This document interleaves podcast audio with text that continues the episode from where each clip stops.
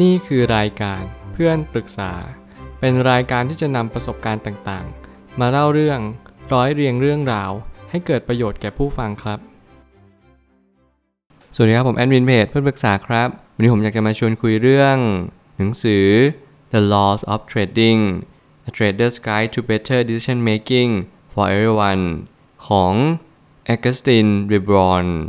นี่ก็คือเป็นหนังสือในอาชีพนักเทรดที่จำเป็นจะต้องอ่านอีกเล่มหนึ่ง ซึ่งผมก็มีความมั่นใจอย่างยิ่งที่เราจะสามารถนำประโยชน์ จากหนังสือเล่มนี้ออกมาใช้ได้อย่างเกิดประโยชน์สูงที่สุด สิ่งหนึ่งที่เราต้องเรียนรู้ก่อนเลยว่า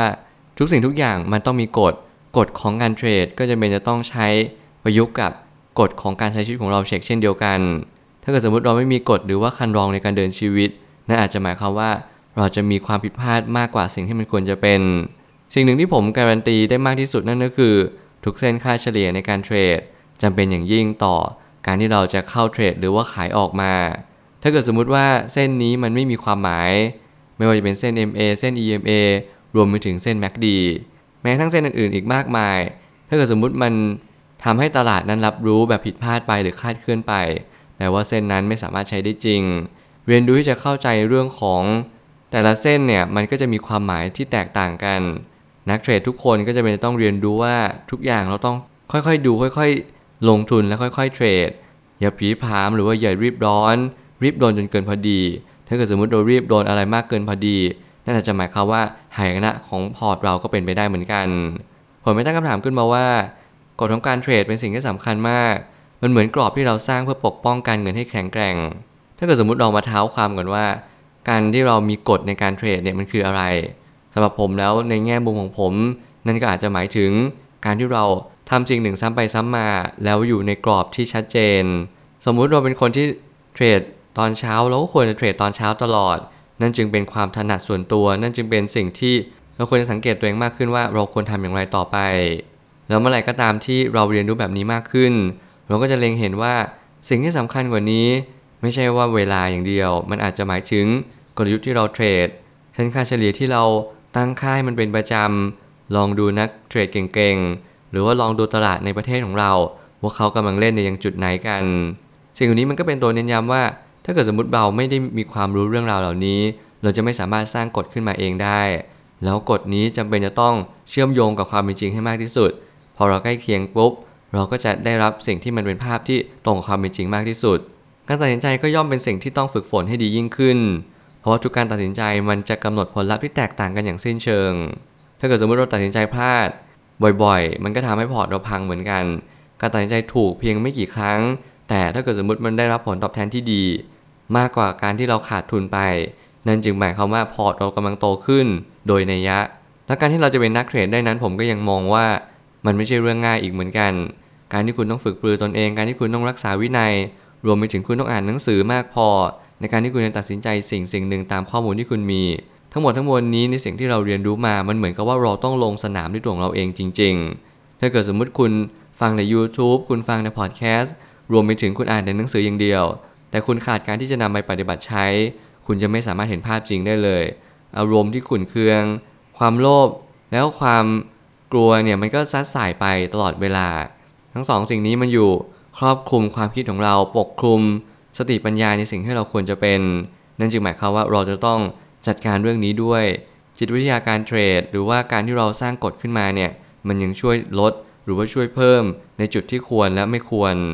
ควบคุมชีวิตตัวเองให้ได้ก่อน แล้วค่อยเรียนรู้ในเรื่องของการควบคุมอารมณ์ และการทำงานของเราให้ดียิ่งขึ้น ถ้าเกิดสมมุติว่าเราเรียนรู้เรื่องราวเหล่านี้มากขึ้นเราก็จะเล็งเห็นแล้วว่าตัวเราเองเนี่ยมีข้อเสียข้อดีอย่างไร ทุกคนมีจุดอ่อนและจุดแข็งในตัวของเราเอง หาจุดแข็งให้เจอ และกำจัดจุดอ่อนของเราให้ได้เร็วที่สุด ถ้าเกิดสมมติเรารักษาจุดแข็งให้ดียิ่งขึ้น มันเหมือนกับว่าเราพยายามต่อยอดและพัฒนา อย่างเช่นเรามีจุดแข็งในเรื่องของจิตวิทยาอารมณ์ เราสามารถควบคุมอารมณ์ในตลาดได้ดี เรารู้ว่าหุ้นมาแนวนี้ การที่สถาบันหรือว่าต่างประเทศเนี่ยกำลังทำแบบนี้อยู่ มันหมายถึงอะไร เราพยายามที่จะทำนายมันด้วยข้อมูลที่เรามี เรามีข้อเท็จจริงมากขึ้น เรามีเส้นค่าเฉลี่ยที่มันใช้ได้จริง ทุกครั้งที่แตะเส้นนี้มันเด้งขึ้นทันที นี่เป็นเหตุผลว่า เราจะต้องเป็นนักเทรดที่ดีขึ้นอย่างแน่นอน ผมพยายามใช้สถิติมากขึ้น ในการสังเกตในการที่นำหุ้นมาเช็คดูมาอยู่ใน watch list ที่เราพยายามจะสังเกตมัน ติดตาม backtest ว่าเออ ในการที่มันจะเกิดแบบนี้เนี่ยมันมีโอกาสแนวโน้มอย่างไร กี่เปอร์เซ็นต์ที่จะเกิดแนวโน้มอีกครั้งหนึ่งในแบบนี้ ซึ่งเราจำเป็นจะต้องดูเส้นค่าเฉลี่ยอย่างสิ่งที่เราตั้งใจและมั่นใจจริง ๆ ซึ่งสิ่งต่างๆ เหล่านี้มันก็หมายความว่าเราต้องควบคุมอารมณ์ตัวเองให้ดี แต่กลับกันถ้าเกิดสมมติจุดอ่อนเรามันคือ การให้เราไม่ถนัดหน้าเทรดแบบนี้ เราก็จะไม่สามารถร่วงรู้ได้เลยว่า การให้เราเจอหน้าเทรดแบบนี้เนี่ยมันคืออะไร บางครั้งการที่เราผีผามลงทุนไปยังจุดที่เราไม่มั่นใจ นั่นคือจุดอ่อนของเรา นั่นคือจุดที่เราควรจะเรียนรู้จะกำจัดมันอย่างรวดเร็วที่สุด ถ้าเกิดสมมติเราปล่อยมันทิ้งไว้ มันก็อาจจะมีผลที่จะทำลายพอร์ตเรา อย่างหาที่สุดมิได้เลย ปัญหาที่ใหญ่ที่สุดที่เราพบเจอ นั่นคือการขาดวินัยทางการเทรด ยิ่งเราทำแบบนี้จนกลายเป็นนิสัย มันจะยิ่งทำให้แย่ลงในระยะยาว ถ้าเกิดสมมติเรามองในจุดที่เราขาดวินัยการเทรดบ่อยครั้ง ไม่ว่าจะเป็นจำนวน portion ในการลงทุน หน้าเทรดที่เราไม่ถนัด หรือว่าเราพยายาม overtrade ในการที่เราพยายามจะเอาเงินคืนตลอด สมมุติขาดทุนไป 10%เราต้องการเงินคืน เป็นจำนวน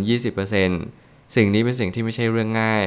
คุณจะเป็นจะต้องดูจังหวะ คุณจะเป็นจะต้องดูตลาด ตลาดนั้นจะกำหนดอารมณ์ และอารมณ์นั้นจะกำหนด มวลชนที่ทำให้มวลชนนั้นตัดสินใจต่อกระทำสิ่งสิ่งหนึ่ง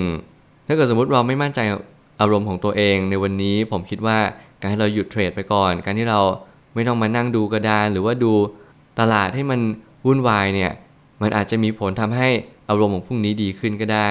ถ้าเกิดสมมติเรารู้สึกว่าเราต้อง take vacation ถ้าเกิดสมมติเราต้องไปพักผ่อนหย่อนใจสักนิดหนึ่งเราควรที่จะเร่งทำเลย การที่เราไป พักผ่อน take vacation นิดนึง มันก็เป็นสิ่งที่ดีเหมือนกัน มันไม่ใช่สิ่งที่ทำให้เรารู้สึกว่าเราขี้เกียจ แต่ทุกอย่างทุกจังหวะ หรือทุกสถานการณ์เนี่ยมันกำลังมาย้ำเตือนเราว่า แต่ละคนในนิสัยไม่เหมือนกัน บางคนสามารถเจอแรงกดดันได้มากมาย บางคนไม่สามารถเจอแรงกดดันอะไรได้มากมาย